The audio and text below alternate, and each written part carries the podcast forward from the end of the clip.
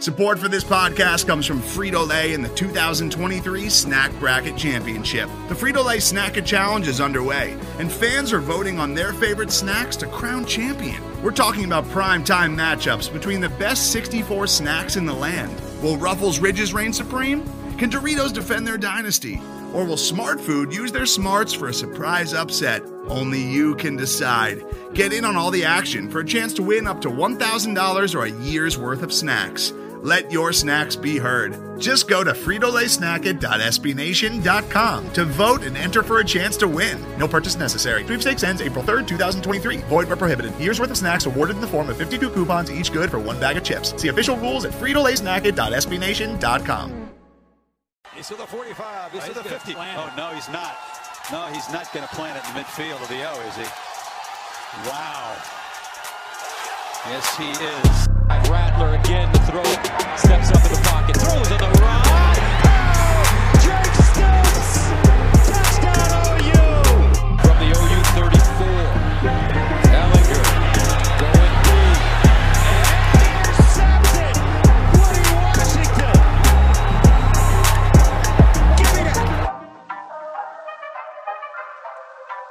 All right, guys, welcome to the Oklahoma Breakdown Podcast, brought to you guys by SB Nation's Crimson and Cream Machine. I'm your host, Kamiar Mehrabian, joined by Stephen Brown and special guest Doug Gottlieb from Fox Sports.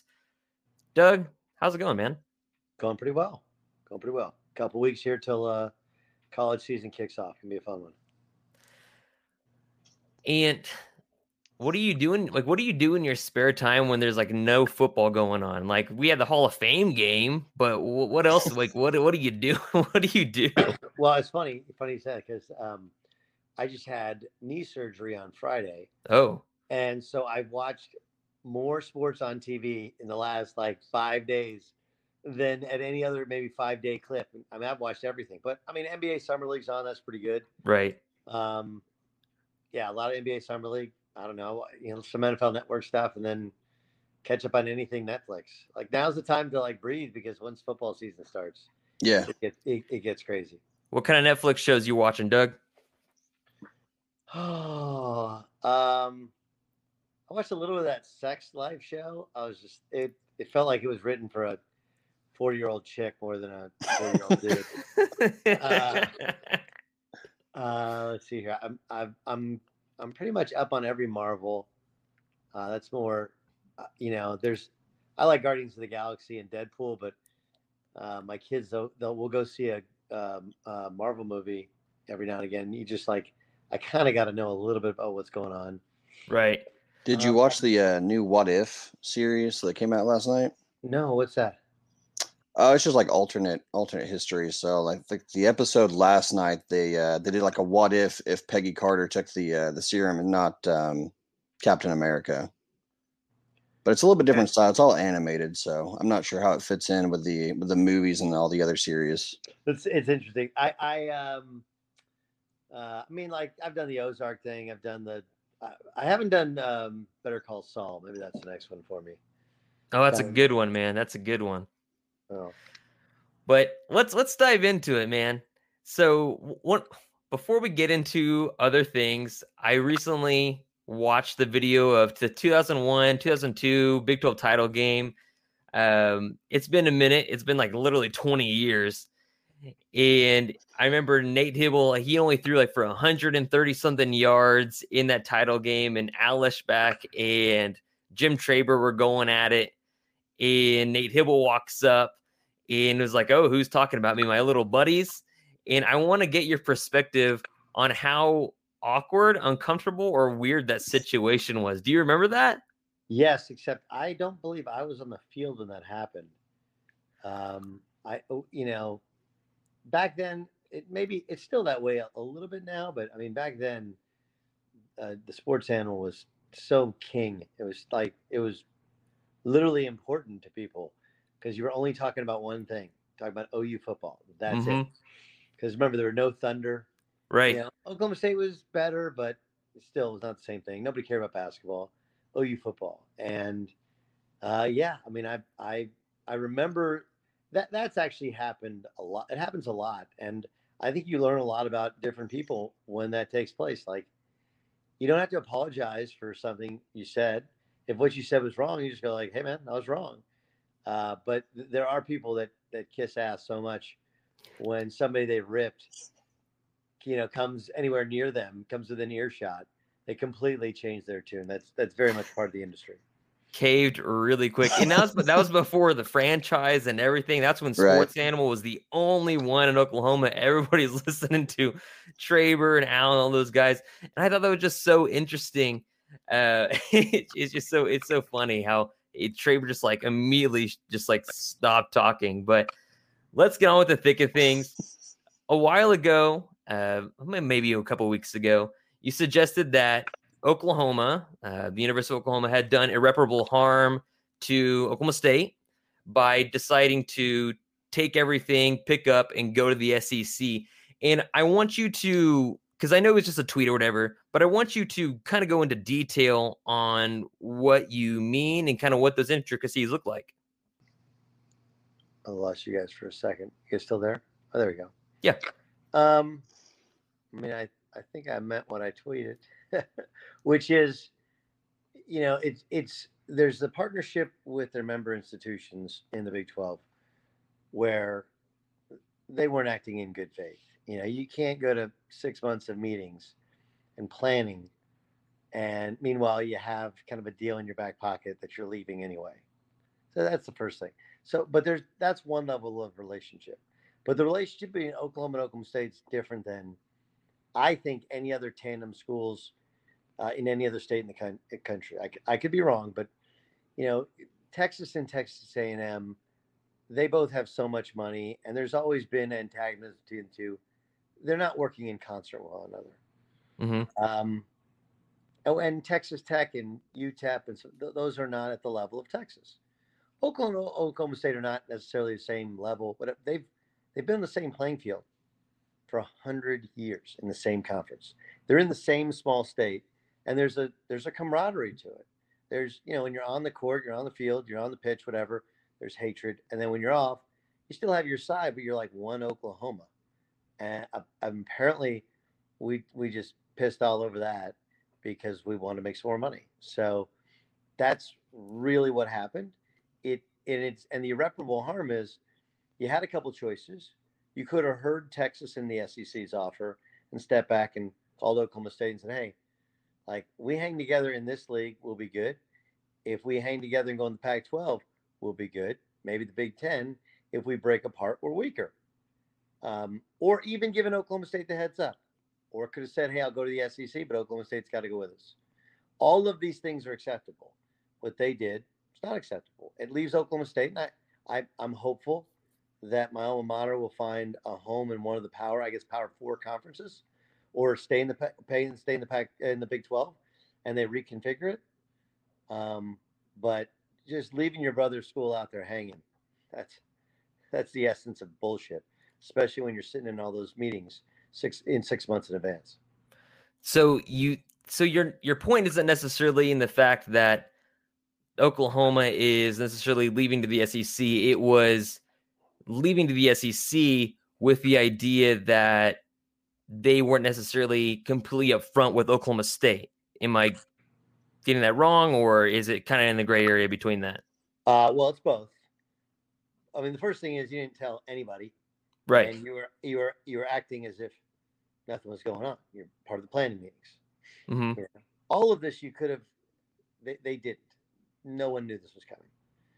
Um, and it had been decided months been decided months in advance. So that's the first issue not cons- and and then leaving for the SEC without consideration to one giving anybody, but especially Oklahoma State, the heads up, or two finding a way to partner with Oklahoma State. I, I think is, I think it's bad business. And you know, I I get what sits out there for OU, and I understand the carrot of hey, if you don't take this, somebody else will. Texas is going, and the reality is, if you're at Oklahoma, if Texas goes and you don't, you can't get into Texas to recruit big time football in your own mind, and that's how they're selling it to you. Because right, right now, uh, until those other Texas schools figure out what they're doing next, you can't go sit in somebody's home in Dallas and say, "Hey, if you want to play big time football, you know, you come play in the Big Big Twelve." Like Yeah, not in the state of Texas. State of Texas, and that's really what the SEC is brilliant at. Did they get did they get their big dogs? Yes, but they also got Texas, which now I think makes it harder for OU, makes it hard, definitely harder for Oklahoma State. But Oklahoma State's still not recruiting at the level of those other schools. But I mean, everybody now can go in and feast. They're like sharks in the water, because the argument you used to be able to make is you can't play in the state of Texas in high school football, you know, if you go to the SEC. But A&M changed that, and now Texas has completely changed that. Texas, Oklahoma. So now if you go in the DFW and recruiting a kid and you're all the way out in Georgia, say, hey, look, at least once, if not twice a year, we're going to play here. So what's the difference? You know, I, I think that's the dynamic change I'll see in recruiting. And I, I guess my question and and I understand that he's talking about OU and Oklahoma State playing for over 100 years. I mean, the, the numbers are there, right? Uh, even when they were Oklahoma A&M. I guess my question is, and I know you have an answer to it, and it's not necessarily for me, it's for the people listening. To Oklahoma State, I suppose, what does OU necessarily owe Oklahoma State regarding, you know, I know they played for several years. It's a business decision, but at the same time, it feels like Oklahoma maybe owes OSU something because of they've both been in-state institutions for so long. Yeah, I mean, it's all loaded up there. Yeah, the the what do you owe thing is stupid. That's Twitter tough guy. What do they owe you? I don't know. I mean, I do think you know it's fairly obvious. Just go and look at at the spending that each each school spends on athletics, right?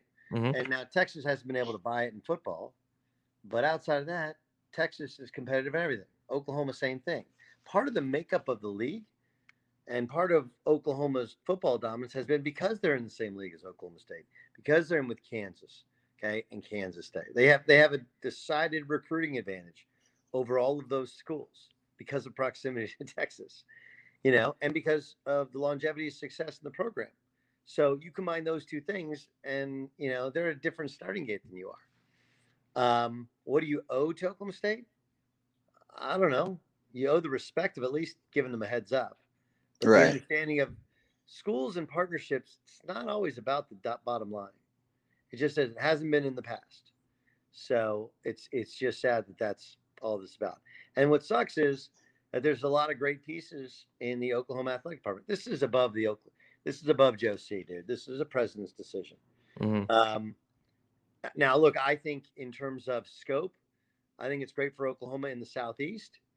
But I, I, if it's me and I'm looking to expand the university, and I had the chance, I would go to the Pac-12 because then you get all those kids at at, at in California. Um, that's what Colorado did. That's what Utah did. I mean, I think we look at this just as sports fans only about sports. It's about a lot more than sports. Um, and but look, the SEC is hot. It's it's going to be a really competitive league, and it'll be very interesting to see how Oklahoma and Texas assimilate. You know, Missouri had a lot more success in that league than they ever did in the SEC, as opposed to A and M. You know, they had the one flash in the pan year, and maybe this year they could be very good. But outside of that, they haven't had much success. And so, what would you say to those people that suggest that you know Oklahoma State they they do have a ton of titles, uh, going from you know wrestling to a lot of other things. I mean, they're the kings of wrestling. And what would you say to the people that suggest that Oklahoma State for the longest time has not ridden the coattails of Oklahoma, and here we are now that, uh, of course, the president of Oklahoma State backing her, backing her fellow alumni, backing her school uh, commendably. I think people have really shit on her, even though she is really going to battle and fight for her alumni and her school and her in her sports and everything. I think that's commendable. I think people have been kind of shitting on her for bad reasons. But what would you suggest to people that suggest Oklahoma State for a long time have not been riding the coattails of Oklahoma and are all of a sudden really pissed off that OU is leaving and leaving OSU seemingly hanging out to dry. I thought we talked about this, but okay. Um, like, I has Oklahoma been more successful in in football? Yeah. I mean, the truth is, Oklahoma's been really successful in basketball as well, men's and women's. And I mean, this goes back even further than when, you know, Coach Sutton was was was at uh, Oklahoma State. Um, but uh, like, look, the truth is that right now Oklahoma State's athletic department is fantastic. All new facilities, very competitive, very successful. They finally have a facility in football. They finally have a facility in baseball. Right. Finally. So these things already, and it just, I mean, it sucks. You're like, you, you were in a good place. You were feeling like you were competitive. Um, and you're feeling, you're getting your funding up and you had a transition in athletic department and then the rugs pulled out from under you. So I think there's a lot to it. I mean, you know, if, if, if an Oklahoma fan thinks that Oklahoma State is so inferior, like I just if you if you like your school more than other school, you don't have to be an asshole, right? You just mm-hmm. don't. It's like you said, like Oklahoma State's better at golf, better at wrestling, uh, better at women's tennis. I don't know about men's tennis. Oklahoma State's better at baseball. Oklahoma's better at softball. Oklahoma State obviously had a great year in softball. Mm-hmm. You know, uh, Oklahoma's great in gymnastics. Oklahoma State doesn't have gymnastics. So um, I, I, all of these things are historically true. So it, it doesn't, it wastes everybody's time to just point out that there's been statistical dominance between OU and OSU football. There, there just does. Outside of that, um, it's it's basically even. And I would say that Oklahoma State had more historic success with Henry Iba, and I, I would say Oklahoma, you could say, has more sustained success due to the multiple coaches. Like that's the reality of it and Oklahoma State was always more of kind of a happening for basketball, as opposed to Oklahoma has never really, uh, re- never really filled up Lloyd Noble. That's always been an right. Right. I don't know yeah. when, when Wayman was there, but I mean, no matter how good they were, unless we were in town, they never filled up. So like that, that's the truth of the athletic departments, and um, I think that's the disappointing thing is that they're really competitive. They play each other for hundred years. You know, outside of the football thing, like everybody kind of has their sport and it's a partnership and it works together. And yeah, Oklahoma gained a little bit more out of the partnership than Oklahoma State, but it's still a working partnership that worked for both schools in the same state. And now you're, you know, now you're leaving Oklahoma State with like an impossible decision: do we play those guys? Do we not play those guys? Or we're reeling and and kind of looking for our next conference home. And so, g- going off of that, after Oklahoma's made their move to the SEC, do you think that Oklahoma and Oklahoma State should continue Bedlam immediately? Do you think there should be a gap? Do you think it should be played at all? What are your thoughts there? Um, it's a really hard one. Uh, I mean, I, I, think a lot of it's going to depend on where Oklahoma State lands with the league. Um, you know, if Oklahoma State lands on their feet with the Pac-12 alliance or or in the Pac-12 or whatever, um, I mean, I think you can figure out what type of break. But I mean, there's a good portion of you just says, you know, fuck you, I'm not playing you. No way. Right. No chance. Um, but that that ego, I mean, you still make a lot of money. Mm-hmm. And mm-hmm. Whether it's your football stadium, or your basketball arena, as long as it's full and it's somebody else's money, that's even better for the hotels and the restaurants in Stillwater. So I don't know. It's a hard one. Um, but I, I, you know, it's a really hard one. I maybe play two for ones. Hey, two for one. Let's do for two for ones. Okay. But I mean, like, look, this sucks for everybody. It sucks for uh, the Bricktown with the baseball and in Tulsa with the baseball, right? It it sucks for the soccer kids, right? That they that's become a good low rivalry. Sucks for the softball. That becomes like all of those things gone away. And like, look, yeah, you still have Texas, and that's a great football rivalry. There's no disputing that. And it's pretty good basketball rivalry as well but it's not bedlam. It's not the same. And that's kind of what college sports are always about. Call me a romantic or whatever. Um, I get that you're going to have way better teams in your football stadium, you know, but you're to have some stinkers too. I mean, they got Vanderbilt, they got Mississippi State, they got Kentucky. You know, there's some there's gonna be some stinkers. Missouri, like they're not gonna be great for a long time. So, um, but so I get it, but I just it sucks. And all of those all of those other sports, especially, are really suffer because of it. I think that's a good point um, because I think OU fans, in a way, they're so focused on football that they kind of forget that you know there's a basketball history there. There's there's tennis, there's baseball at Bricktown. He brought up, um, and those impact not just the two schools but the businesses around them. So um, I think you brought up a good point there. I guess on the flip side, we are kind of curious, you know, had Oklahoma State gotten the call from the SEC, how would that narrative change in your mind, if at all? Um, kind of the way it went down. I know the the rug got kind of pulled out of everybody's uh, everybody's I mean, feet. here's here's the answer. It wouldn't have. It wouldn't. No, it wouldn't have. I mean, like, it, it's it's like the it's it's like you see this in politics for guys throw out scenarios that have zero chance of ever happening, right? Like, yeah, that's never going to happen. Um, so, I mean, the reality is you're not going to call Oklahoma State. I mean, that's not really. You call Texas, and Texas Right. said, "Let's go with Oklahoma." Right? That's the way it, it works. So they maintain their historic rivalry, and they get the chance to play their old rival in, in Texas A&M. All made sense to Texas, but they're not going to call Oklahoma State first. Like that's again, that's an unrealistic. I've heard that argument. Do I think Oklahoma State would owe it to OU? Probably. I probably think they would. But again, it's like an unrealistic place to start an argument because all of us know it wouldn't have happened. You know, if you call Texas, the most most li- the next most likely is Oklahoma, Right. and uh, I- they're not calling Oklahoma State. And I guess my question on on addition to that is a while ago when all this realignment stuff was happening, when Texas and Texas Tech was they were a second away from going to the Pac-12. Yeah. And my my question, I guess, is many conferences supposedly suggested they would want OU instead of Oklahoma State. Yeah. Are there feelings left over from that No. i- at all? No, I mean it's just, it- a real, it's just a reality of it. Like we're we, we deal we're dealing in the world of reality. We're not dealing in the world of, of fans, and it has only thing it has to do with is the name and does it bring people to the TV sets? And Oklahoma State Oklahoma's name does. Oklahoma State's Oklahoma State's better than it used to be, better than the rest of the Big Twelve, but it's not Texas. And look, Texas draws more eyes than anybody. Mm. And so an OU fan that might not want to realize it or recognize it, but they do. Notre Dame as well. Like that's how it works. Has nothing to do with anything else. Doesn't have to do with the Sooner Schooner. Doesn't have to do with you personally. Doesn't have to do with how many people are in the stands. Doesn't have to do with any of that shit. How many people come to watch when Oklahoma football are on TV?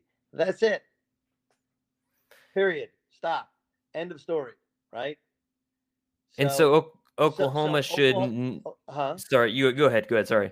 so that that's it you know and um and it's not wrong to to to cash in on that but there usually and always has been a different sense when it's when it's oklahoma and oklahoma state that that was my assumption that was my assessment and then there's a because those guys who run ou Joe C especially are such class acts you would have expected them to go like hey man just a heads up conference stuff's going down but none of that was said none So it wasn't the idea that Oklahoma's necessarily leaving Oklahoma State behind. It's the, I guess, no it's both. going behind It's the closed doors. it's all of it all of it Okay. Okay.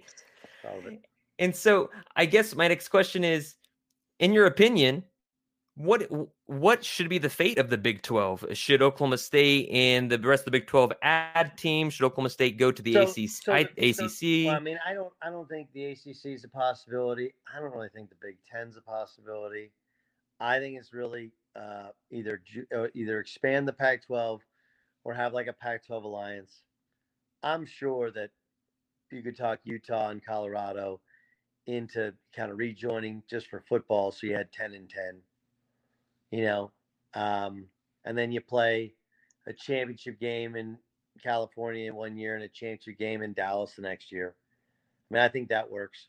I think the Pac 12 needs Texas and they need the Central Time Zone. Mm. And I think that um, the eight schools in the Big 12 need a little bit of a lifeline. Uh, they actually made more money in the Big 12 than they did Pac 12 last year. And I think there's there's some sort of formula there to where you form an alliance and you don't necessarily and then you and then of course you get the checks from Texas and and and, and Oklahoma and whether you collect them all at once or you get them, you know, per year. I mean, I think that the conference would do very, very well, you know, over the next five to six years, maybe even 10 years, if that were the case. Do you think Oklahoma State's jump to maybe a Pac 12, like you suggested, might be better for their football program, seemingly that they could actually win that conference championship more often than not? Yeah, but it's the same. I mean, it's the same thing. I mean, you, you think winning the Pac 12 is easy? You're going to have to beat SC. You're going to have to beat Oregon, Stanford. Okay. I mean, Cal's going to get it going eventually here. I mean, those are, I, I, I get that, but like when we're talking about the Big 12, Texas hasn't been particularly good. Mm. It's been Oklahoma who they couldn't beat, right? And Oklahoma State, uh, Iowa State, and Iowa State wouldn't be good if Texas had been had been decent. True. But KU's awful. K State is well coached, but they've taken a little bit of a dip. You know, TCU's been a little bit down the last couple years. The league might be a little bit too big for them, and Tech is Tech. So I mean, I, I mean, it's not like let's not like the. I love the Big Twelve football. I love how they spin it around, but let's not act like it's been murder's road last last half decade. Right. So, I mean, if you had like an ideal landing spot for Oklahoma State, um, you kind of said the Big Ten might not be an option for them. What What do you think happens with Oklahoma State if you had to guess right now? I I think they, I think it's that Pac-12, Pac-12, either, either alliance or they join the Pac-12. Or I mean, worst case scenario, you, you continue the conference and maybe you add a Cincinnati and you add a Houston, so you continue mm. the Texas ties. But I, I, just I don't know how much that appeals to to to TV companies. Uh, that's that's the big question. So my guess is some sort of Pac-12 Big 12 alliance. All right. Well, Doug, man, thanks for hopping on for us for about 20, 30 minutes to kind of explain your side a little bit more, get get get a little bit deeper dive into other like the Twitter bullshit that we've seen. uh, I just wanted to get your full thoughts where where we've seen, you know, on Twitter to actually what your thoughts are, what happens, and of course the breakup between OU and OSU. And I totally get the you know, kind of fuck OU for a couple years for the Bedlam, maybe, you know, a, a two for one here, there, uh, because of I mean, all the issues. OU's not going to do a two for one. So I'm just saying it's okay to ask. I was like, hey, hey, let's do let's do two for ones for a decade. We'll do that. Um, it's okay to ask, you know, or a one one and one, but we keep the gate at the neutral. But uh, you know, it just sucks, man. OU and OSU yeah. should play each other every year in every sport and um and but but if I was if I was Chad, fucking I'm not playing them. You know, I'm not playing them. I'm not I'm not playing them until somebody tells me I have to.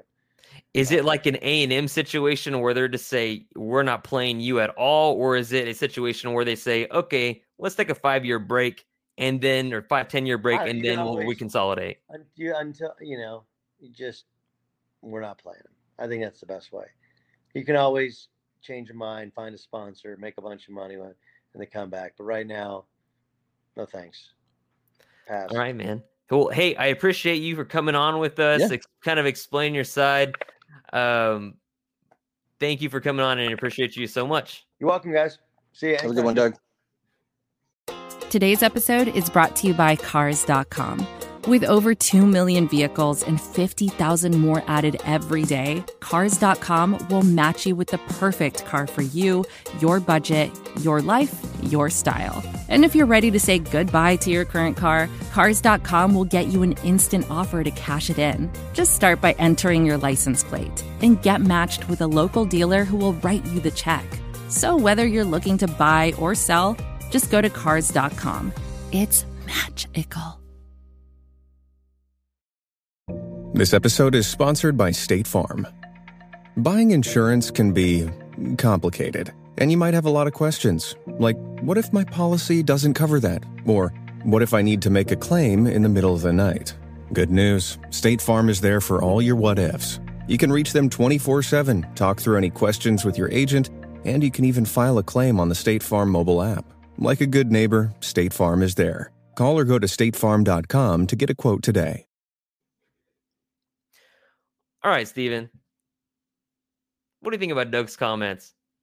I thought he made some uh, some pretty good points. I think the one in particular was when he brought up, you know, how many sports does this separation affect?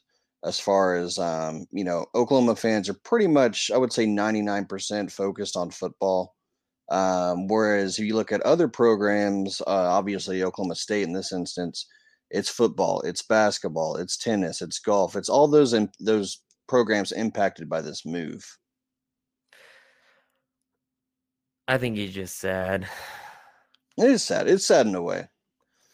I'm not sad. Uh, uh, am I the one of the only ones not sad about leaving Oklahoma State in the dust? Like, am I? Are you? You are sad about it? Um, I'm not sad, but I get why people would be sad. I get that there's there's a long history there, and then you also look at like how it financially impacts, you know, the schools. Some of those programs, you know, depending on how Oklahoma State lands might not be there. Um, so I get that part, but I also get the part that it's a it's a business decision at the end of the day.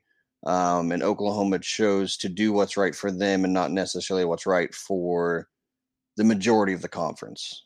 And I think we got to the root of Doug's issues with it, right? He says OU's caused OSU irreparable harm Shh. monetarily, they're going to go to the Pac 12 most likely, or maybe the ACC. Regardless, they're going to be competing every year. He says USC, like anybody gives a shit about West Coast teams. Nobody cares about West. Co- Nobody yeah, cares two, about Pac-12 football right now. Oregon is like the only one, right? Washington, you know, every other year, but it's it's Oregon, Washington, and kind of everybody else at the moment. And so, like, I'm not sad about it. I think the root of it was this. He and many other Oklahoma State fans felt betrayed because they thought C, Joe Harroz, stand up dudes and didn't give Oklahoma State a heads up. But should they have given Oklahoma State a heads up, this move would have been blown up. Maybe not blown up, but this move maybe would have had more roadblocks along the way. Hence why well, they didn't say anything. It's not just that. I mean, I don't think Doug would have took this as a good good comment, but uh, that's why I didn't mention it. But you look at the what C and Joe Harroz said during the conference when they chose to announce that they are accepting the invitation to the SEC. Um, you know, they weren't happy how the news came out, which to me tells me, uh, you know, this was going on. They knew about it, but weren't ready to tell anyone. And obviously, a&M caught wind of it and let it out pretty quick. So, um, in a way, I think they were waiting probably till, you know, maybe even a year from now um, to let everyone know this conference is probably gone because we're leaving. But, you know, A&M kind of took the liberty of announcing that to everybody ahead of time. And because they wanted to throw more roadblocks in the way, right? Right. And this was an attempt by A&M to kind of mess things up, but in a way, it kind of sped it up at the same time. So um, you thought politically Oklahoma and Oklahoma State would kind of get in this entanglement, a lawsuit. Um, one can't leave without the other. In reality, it just was never going to happen that way. And I mean, he mentioned Oklahoma had done irreparable harm to Oklahoma State, but then comes on and suggests, oh, well, it's not necessarily irreparable harm monetarily because they can go to the Pac 12 and earn a decent amount of change, right? They can go to the ACC and make a decent amount of change, but it comes back to they they weren't upfront with OSU. Right. Well, they weren't upfront with anyone. It's not just OSU. And I get that it's the in-state school. There's a lot of communication between the two schools outside of sports, um, especially in the academic fields where they kind of work together on some programs. So, um, you know, going behind their back, I don't know if I would call it that. It's maybe just not telling them ahead of time. It's it's they weren't ready to make that announcement because the deal wasn't done. Um, so I don't think it was it was necessarily Oklahoma and Texas kind of sneaking out. They just weren't ready to tell anyone, and uh, A and M caught wind of that plan and let everyone know before before they started walking out. So because um, they felt it was disingenuous. Yeah, I don't think the the plan was to just walk out and not tell anyone. I think they were going to let schools know, at least privately ahead of time. Um, but obviously they didn't get the opportunity. let's move on to other things. It's a very A and M thing to do. It, it, It's like popping a tire. It's like having a kid commit and then decommit the same day or whatever they used to do in recruiting. Um, you know, they always like to just kind of get in people's heads. So this was another A and M thing, in my opinion. Yeah, no, I, I I agree, and I mean, like Doug's comments, they didn't surprise me. Were you- were you surprised by anything he had said? No, um, I kind of felt like it was going to go that way. I, I mean, I kind of respect that he laid it out there with the, the fuck OU. I thought maybe he might be a little bit more gentle there, but uh, you know, in reality, that's that's the situation at the moment. Is that OU is heading to you know greener pastures, and we don't know what's going to happen with Oklahoma State, and that sucks for them. That sucks for that fan base. It's like we talked about with West Virginia. And I your question about well, what if the roles were reversed?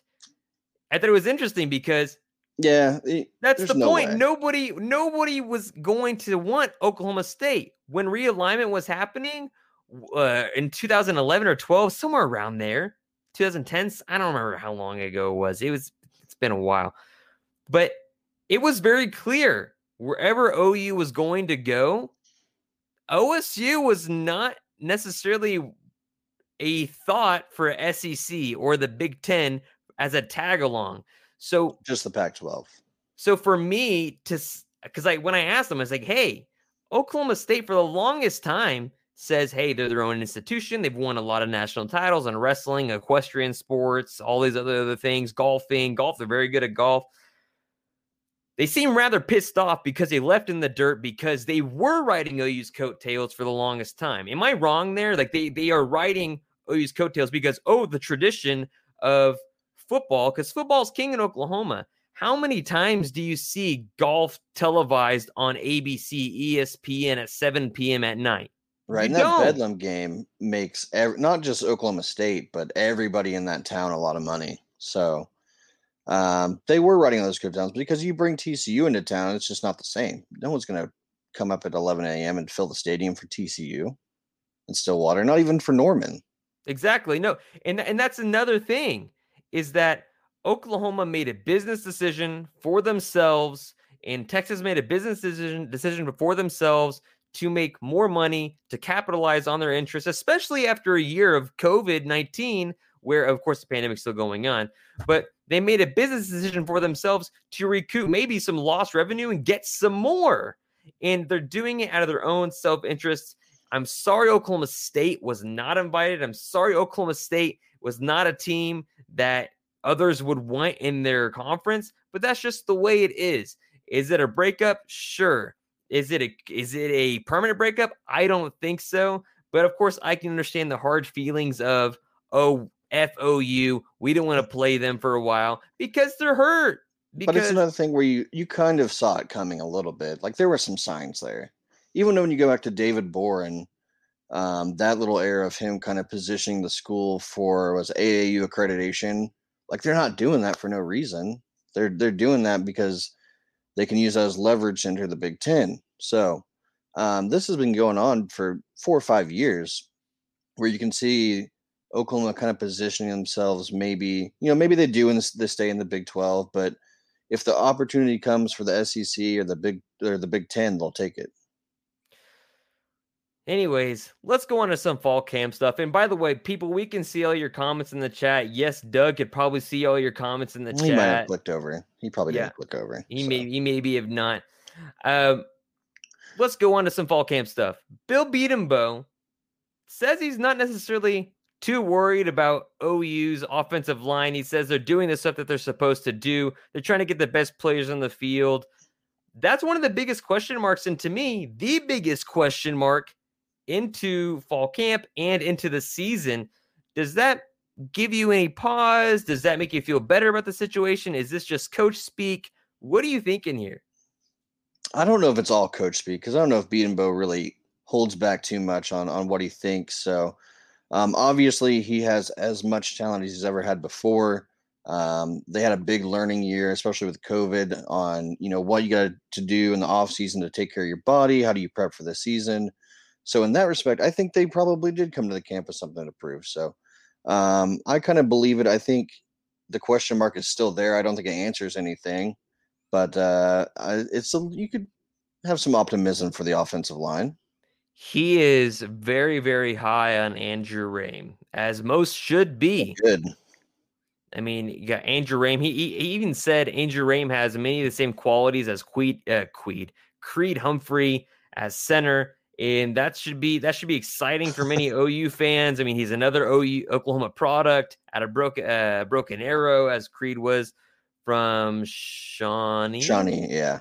Uh, and so there's a lot to like there. It's really just hinging on the tackles, right? You've got you know guys the right tackle. There's the eh, Wanya Morris, maybe. You've got Tyrese Robinson, maybe playing right tackle. All I care about, and this is what Bill Bedenbaugh says, is just getting all the guys, all the right guys in there and playing fluidly and playing the way they are. Because he said they're handling their business every day. They're just trying to get better because there's no line that they need to meet. They're just trying to improve every single day. And on that, Oklahoma's biggest question mark is getting, you know, lead to them to their polls, which of course preseason polls are irrelevant. But Oklahoma has its highest ranking in the preseason polls at number three in a long time. That's the highest expectations they've had in a while. Do you think this team can actually deliver on those expectations? Well, I think it all comes back to it hinges on the offensive line. Um, you know, can they come together? How fast do they gel? Um, you know, injuries obviously play a part in that as well. So, number three, I think that's where I'd have them. I don't think they'd be number one. I know Phil Steele uh, thinks Oklahoma's number one heading into the season, but I think there's enough questions there where you can't put them at number one. But also, you look at the uh, what they're returning: Spencer Rattler, um, a majority of that defense. Um, you know, they're they're obviously a top five team you know, I could you could argue number four, but I think the expectation when you are that three, four, one, two, I mean, you have to play for that national championship. You have to play for that playoff spot. So um, I think they're absolutely in contention there. One of my favorite things about Alex Grinch is when he said that Justin Harrington is kind of playing in that Tre Norwood spot in which he can play in a lot of different places. Mm-hmm. Do you expect him to play a lot more like between him and Key Lawrence? Who plays more on the field? Um, I would assume Harrington just because he's played more football. You have to remember that Key Lawrence hasn't played a lot of football. Um, he, I think what was he a true freshman last season? I believe or so. Maybe like a redshirt freshman for Tennessee. Didn't play too much. Um, obviously a very highly rated recruit, and that's why people remember his name. But Justin Harrington's played JUCO football. Um, he has that experience, so I think he can step in right away. Whereas, um, you know, maybe Key Lawrence needs three, four, five games before he starts to really solidify himself in that rotation. And so, going on, name four game changers on this team because Oklahoma, they feel like for the long in Lincoln Riley, Alex Grinch, all those dudes are embracing the hype this year. They know what's at stake. Name four game changers that you have on the top of your list. Are we talking about like the usual suspects or four people that are just going to emerge and, and kind of be those playmakers? The usual suspects, or maybe people that might just emerge. Who knows? Well, let's leave Spencer Rattler out because I think that's an obvious one for a lot of people. Obviously, Heisman contender, return returning quarterback. Um, that's an obvious person on that list. I think we already mentioned one, Andrew Raym. Um, they need someone on that offensive line that can kind of be that that quarterback in the middle, let let them know what their blocks are going to be, kind of read read the defense. So they need that voice. Uh, you know, Creed was that guy for for a few years. Obviously, Raym has a lot to fill in there. So um, I think he's got his body right. Obviously, um, everyone's kind of complimented his his football IQ. So I think he can be an absolute game changer on that offensive line. Then I'll go Jadon Haselwood. Um, easy pick, number one wide receiver in his recruiting class. Um, hasn't really made the impact on the field, but all the intangibles are there. I mean, the body type's there, the talent's there. He just has to come out and put it together. And if he does, he's gonna be an absolute game changer on the offensive uh, off- offensive side of the ball. I was told by a internet publication that Jadon Haselwood is a disappointment. That's why they brought in Mike Woods, actually. Uh, well, no, no. Uh, Jadon Haselwood, obviously the, the year with Hurts doesn't really count because the, the offense was so much different than it had in previous years. And then you add in the, the ACL injury, the knee injury. Um, that's not really his fault. You can't really control that. Injuries happen. So uh, I wouldn't call it a disappointment.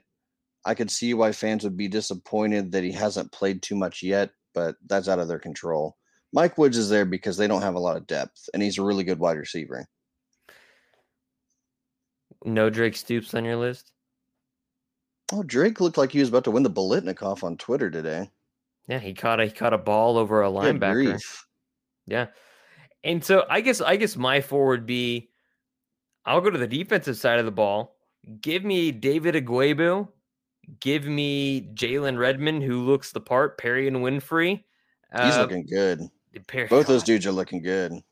Really good. And then let's go offensive side of the ball. You can't you can't say Austin Stogner is not going to be a big part of this offense going forward if he's fully healthy, recovered from that holy crap like illness that he got that spread down to his leg, and that that that must have been terrifying. But what are two to three players in your mind that are kind of flying under the radar right now that might break through? I think Jeremiah Hall flies under the radar just because people don't really kind of use that position as like a highlight position. I think Jeremiah Hall adds so much to this offense um, in the same way that Dimitri Flowers did in previous years. So I think he's one of those guys that is going to contribute quite a bit. And he's probably going to win you a couple games just because he, he fits that mold as, as being that X factor. Um, under the radar for defense, DJ Graham, maybe he had that one handed interception today. I think uh, a lot of people, when they talk about the secondary, they talk about Woody Washington, but DJ Graham, when he was in last season, looked really, really good. Man, did you see those quotes? I think Josh McCuistion asked them. Did you see those quotes about DJ Graham switching from wide receiver to cornerback and he still kind of misses wide receiver? I didn't see it. I haven't read it today. I mean, the man had a one handed catch for an interception. Oh, he and, was a wide receiver in high school for most of his career. Uh, yeah, definitely. And like it took him a while to embrace that defensive back role. And really, I mean, he's a legacy. His, you know, his family played at OU football and I think I think it's good news for them. And I think, of course, it's great news for Alex Grinch that they're actually developing depth. When Alex Grinch was asked about defense, he, instead of naming off, like, because remember last year, the year before, they asked him about his defense. He was like, "We don't have any damn depth. We've got two safeties. That's it." and like he was just like very irate. He, he proved it too. Happy. He didn't rotate those safeties at all. At all, right? Exactly.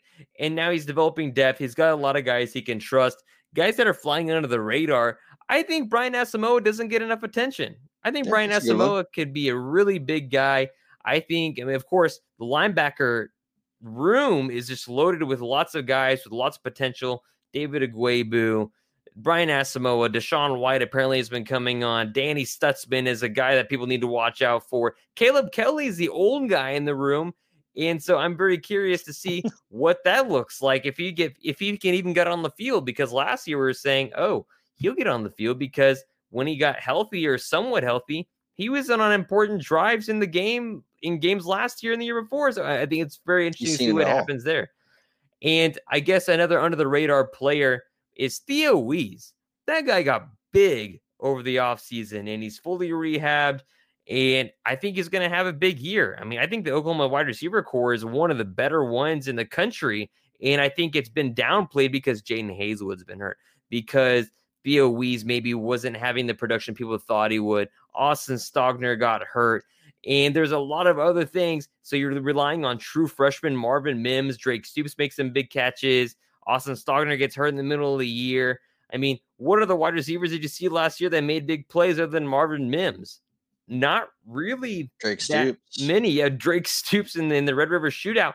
And so I think the wide receiver unit as a whole is being slept on. I think it's one of the better ones in the country. I mean, hello, they were five. They they had five star recruits. Of course, one of them is no longer with the team because he hit somebody in the face Oops. with a gun. A little pistol uh, whip. Yeah, pistol whips. Not not good for the team. But I think the the wide receiver unit as a whole is underrated but also flying under the radar, Kennedy Brooks. People always are talking about He's Eric- vaccinated too. Yeah, he vaccinated. He said so today. He was like, "Hey, I'm not worried about COVID. I took the year off, and I'm vaccinated, so I'm not worried about it anymore." Which is, you know, good for them for getting. I think I think they're over 85 percent vaccinated. Lane Kiffin is like 100 percent. So they like Lane Kiffin's like 110 percent if you ask him. it's yeah, it's it's un, it's unreal. Um, and so I think the wide receiver unit, uh, and some of the linebackers are super underrated. I think maybe even LaRon Stokes is a guy that can be underrated in on that defensive line. They've just got depth on a lot of places. You just got to hope that offensive line they stay healthy because if one or two of those dudes go down, they're going to probably be in a lot of trouble. Would you agree with that? On the offensive line, Yeah. Yeah, uh, I was about to say Anton Harrison might be one of those guys that's flying under the radar as well. Um, as a true freshman last season, playing a little bit, his eyes were pretty wide. I mean, the speed of that game kind of came to him a few times, but um, he's another guy that really looked apart at times. Um, and given like a, a real offseason to prepare, uh, could be could be quite a factor there at the right tackle. And so Tyler Self in the in a in the chat says, "Is Danny Stutzman Danny Stutzman the next Levi Draper?" I don't I- think so. I think Danny People- Stutzman is going to be very productive. Yeah. People have to remember Levi Draper came in, I think he came in like 210, and it was a small 210. He was not a Mhm. big guy. So, um, kind of in the weird way, like Isaiah Thomas is another guy that kind of had the same path, but he figured it out in the weight room and kind of stuck with the program. Um, whereas Levi Draper never really developed past that point. So, I would say Stutzman has quite a- quite a better future than than Draper. And this crop of freshmen is gaining a lot of hype, and it seems like they've been gaining a lot more hype than years past, right? Ethan Downs is a name that people say, "Hey, you need to watch out for this guy." Danny Stutzman has been creating a ton of buzz. Uh, Latrell McCutcheon, former Friday night uh, Friday Night Tykes guy, is creating some buzz. There's this freshman class seems like legit dudes that can be game changers. Yeah, I mean it's it's kind of weird because I mean you see it every season. And Billy like, Bowman too. I forgot about Billy him. Bowman, yeah, he's he's in there as well. But it's one of those things where you know someone's gonna post no matter what they see or hear that yeah these freshmen are looking good. They look they look different. But um, I mean in a weird way they do look different. They look I mean body type wise Kelvin d- Gilliam. they don't look like freshmen of years past. You know, outside of like Kenneth Murray was a freak coming in, Right. but Ronnie Perkins was a freak coming in. But a lot of these guys, uh, they just they look different physically, um, and, and you can kind of see them throughout the kind of the clips that you get on on Twitter and Instagram that they are out there playing with the ones. They're getting that that time in early, so that that should be very encouraging. I mean, just the images of Kelvin Gilliam and seeing him at practice and and realizing OU has not had dudes on their campus that look like that dude in their damn junior year, let alone coming in playing football in Pennsylvania in the spring because they pushed their football season back to the spring. He comes in, the dude looks the part. Do you think Kelvin Gilliam sees the field for more than that four game allotment this year? Most likely, most likely, because you got to remember they have to have him ready for next season. Like they can't, they can't kind of toy around. Like, yeah, we'll play you for four games, and then we're going to sit you. If they can get him reps on the field, live reps on the field, they're going to do it. And so going on about recruiting this freshman class, forget the 2022 class, right? The 2023 one's class, that one's boring, right? The 2023 class, holy freaking crap. You've got uh, Treyaun Webb, Malachi Nelson. Uh, uh, how do you how do you say the Bixby kid's name? Haj Haas Has has Hash something like it, the number one rated tight end. Then you've got uh, uh Makai Lemon, and then now you've got other guys like Ennis, DeAndre Moore, and like three of these dudes, DeAndre Moore, Malachi Nelson, and Lemon. All three of them are playing at Los Alamitos High School. Those dudes are going to get two years in playing with each other before they even step on campus in Norman. How big hmm. is that? It's just like a, it's a whole other Cali trio, except these dudes are going to be pretty familiar with each other, and they're going to be playing on the same side of the ball. So All five star guys, too. Yeah, well, it's early in the rankings. I'm sure someone will get bumped down for some reason. Two four seven does that for some reason. I, I don't but, know. Uh, o, OU is going to the SEC. They might get bumped up. they might get a little SEC bump, maybe here and there. But so uh, three players, fifteen stars. If they can keep it together, I mean, it's kind of another thing where Rattler, Wease, Bridges, and to some extent Haselwood were working out together before they came to OU. But these guys have two years to do it, not just one year. So um, it's gonna be very interesting to see how they come in and kind of take over that offense. Somebody said in the chat, "What's your hair treatment, Kamiar?" I I don't know what that means. If pa- Papa Mo, if you could elaborate what my what my hair treatment is, I don't know what that means, man. But I, have got ethnic hair. This thing is thick. I can put like nine combs in here, and it, will just stick. I don't I don't know it, it's so intriguing to see OU recruiting now as opposed to let's say six years ago. 2016 remember when all the oklahoma fans were saying oh we're gonna have this champion barbecue and one commitment might come out of it two commitments might come out of it and then you look at bama and they get like seven commits five of them are five stars and the rest are four stars and everybody's like shit. Like, why can't we operate on that level? OU's operating on that level now, especially. Do you think any of this has to do with the SEC, or do you think it's Lincoln Riley? Do you think it's a combination of the two? Do you think it's a lot of other things? The Champion Barbecue, they brought all these dudes in, and all these, it seems like Webb, Nelson, Hodge, Lemon, Ennis, and DeAndre Moore all suggested, hey, we could like make this into the next level of OU. We could team up and churn up and go to beat Alabama, the Georgias, the Floridas, and the SEC before even OU was public about the SEC. Yeah, I mean, you look at recruiting um, as far as like how it's turned. It's a it's a few different things. I think part of it is the SEC now. I think they've made that apparent, but um, Lincoln Riley being there, especially um, long term, it seems like with the contracts and and now moving to the SEC, and and you look at the potential of you know renovating the stadium once again, um, but then you also look at the NFL production. I think that's a, a an aspect that people forget about is is for a long time those those those big recruits wouldn't come to Oklahoma because there wasn't that NFL production. You didn't have those guys, and now they do. Now it's it's every season, and it's starting to show in recruiting. And Tyler Self comments again OU allegedly in the running for the top defensive line in both 22 and 23 per 247. Yeah, kind of crazy. Be interesting.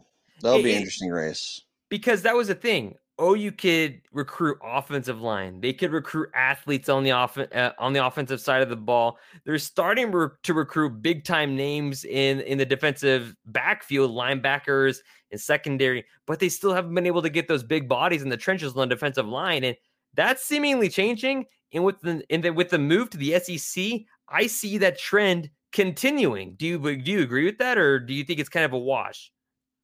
Um, I see it continuing. I think in some some aspects it's going to get better because you can contend for those number one recruits, um, like you just mentioned with Overton, especially if you're putting together a class that has a five star quarterback, which Oklahoma isn't slowing down there. Um, you get these guys that want to play together um, and not necessarily on the same side of ball. You want to have success around both sides of the ball. So um, I think it's going to just continue to, to build and build. Obviously, it can only go so high. Um, and, and Alabama's going to do its thing. Clemson's going to do its thing. Georgia's going to do its thing. Um, but I think it's just going to keep getting better and better. And w- our good friend Brady Trantham, I, I should I need to I need to mention this when I mentioned how Oklahoma is likely to get all three guys from Los Alamitos High School in Lemon, Nelson, and their recent transfer in uh, from uh, Moore, right? DeAndre Moore. Mm-hmm. And he, he said, remember the Alamitos, which that's a great comment. And I commend Brady Trantham for that. Also, his hair. And we need to do a pro. He, he, we've been meaning to do a crossover pod for the longest time. We're going to do it eventually. Admit, We're gonna do it eventually. Texted me last night and asked if I'd do a podcast with him, but I was watching Hard Knocks, so I kind of skipped. I also watched Hard Knocks last night. It was good. I enjoyed it. bunch of CeeDee Lamb, bunch of uh, a bunch bunch of Neville Gallimore. I was very happy, happy, happy about that.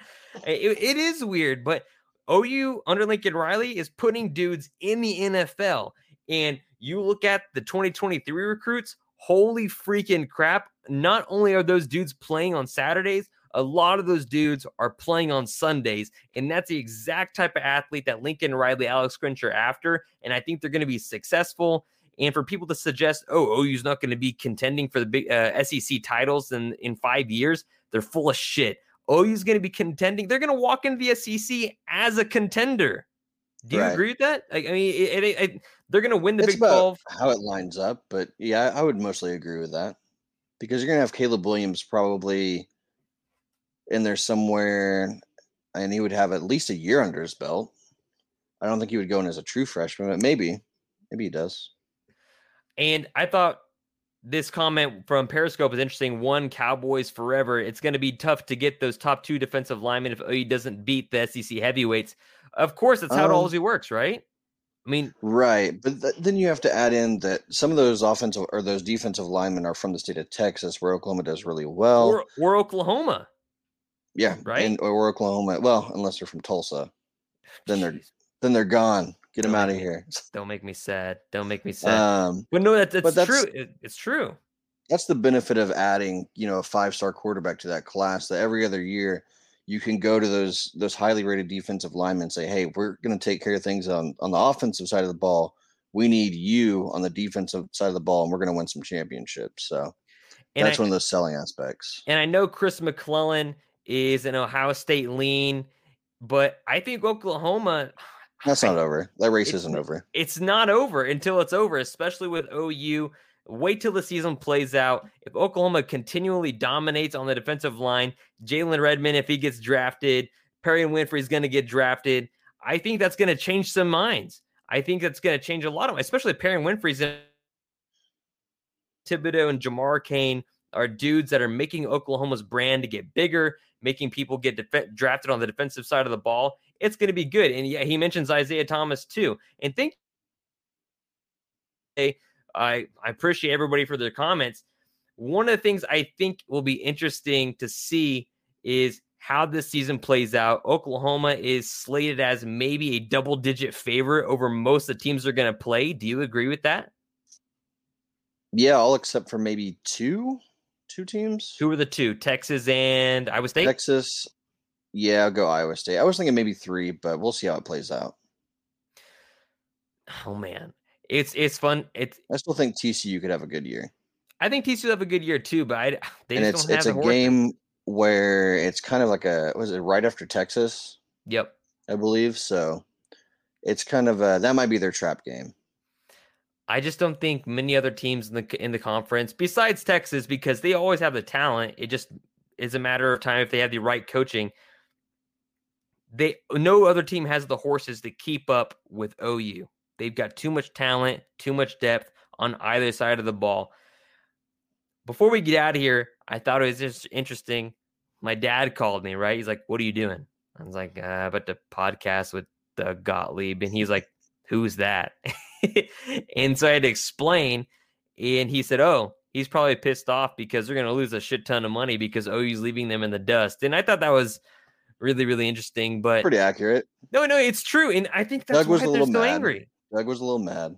A little mad. The man was pissed. He might. He may have been on a few painkillers too. He just had knee okay. surgery. That's that's true. That's true. I would that's... be. I'd take two. Having a good time.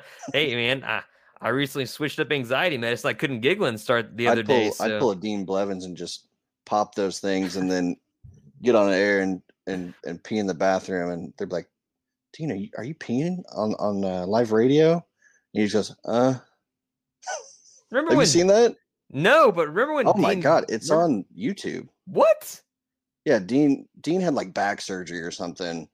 Um, I can't remember what year it was. It was a while ago, but Alan Traber called him, and and he was peeing in the in the bathroom on live live radio. I think just high out of his mind.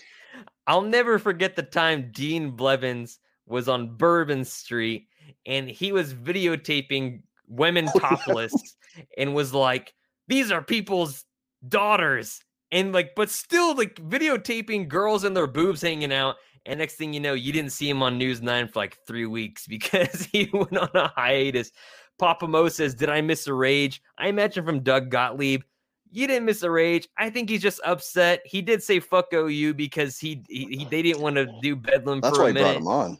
The- yeah, of course. And so he didn't rage quit. I'm glad he didn't. He explained he explained in depth his feelings. They're hurt. They they are hurt feelings.